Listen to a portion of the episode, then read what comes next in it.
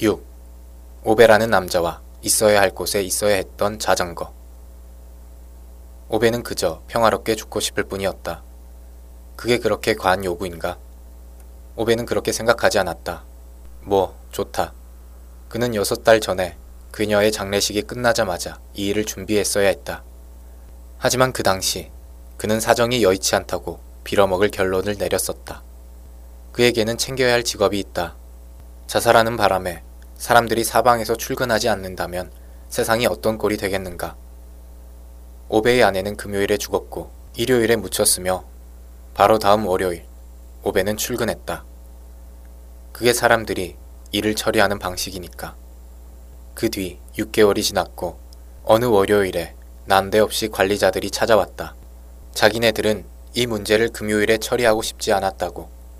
왜냐하면 그의 주말을 망치고 싶지 않아서였다고 말했다. 그리고 화요일, 오베는 기름칠을 한 주방 조리대 앞에 서 있었다.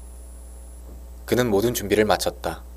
장의사에게 돈도 냈고 교회 묘지에 묻힌 아내 옆에 자기 묘자리를 만드는 것에도 동의했다. 변호사를 불러 지시사항이 분명히 담긴 유언장도 썼다. 그걸 중요한 영수증과 집문서와 사부의 정비 내역과 함께 봉투에 넣었다. 봉투는 재킷 안주머니에 넣어뒀다. 청구서도 다 지불했다. 융자도 빚도 없고 그가 가고 나서 이 집에 들어올 사람들은 따로 선볼 것이 아무것도 없었다. 컵들도 다 씻어놨고 신문 구독도 끊었다. 그는 이제 준비가 됐다. 이제 원하는 거라고는 평화롭게 죽는 것 뿐이라고. 차고 속 사부에 앉아 창문 너머로 정원을 바라보며 그는 생각했다. 머저리 같은 이웃들 방해만 피할 수 있다면 오늘 오후 안에 떠나는 것도 가능할 것이다. 그는 몸무게가 심하게 많이 나가는 이웃집 젊은이가 구부정한 걸음걸이로 차고 앞을 지나가는 모습을 보았다. 오베가 뚱뚱한 사람들을 싫어한 건 아니다. 절대 아니다. 사람들은 자기 마음에 드는 모습으로 살 수 있다. 그는 그저 뚱뚱한 사람들을 이해할 수 없을 뿐이었다. 그들이 어떻게 살아가는지 헤아릴 수 없을 뿐이었다. 어떻게 그렇게 많이 먹을 수 있을까? 대체 어떻게 살았기에 2인분의 인간이 된 것일까?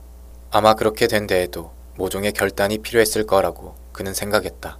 젊은이는 오베가 있다는 걸 알아채고는 활기차게 손을 흔들었다. 오베는 그에게 퉁명스럽게 고개를 끄덕였다. 젊은이는 그 자리에 서서 계속 손을 흔들어댔다. 티셔츠 속에서 뚱뚱한 가슴이 출렁였다. 오베는 종종 그를 보며 자기가 아는 한 감자칩 한 사발을 단숨에 먹어칠 수 있는 유일한 인간이라고 말했었다. 하지만 그가 그렇게 말할 때마다 오베의 아내는 그러지 말라고 하며 그에게 그런 식으로 말해서는 안 된다고 얘기했다. 아니, 얘기하곤 했었다. 그러고는 했었다.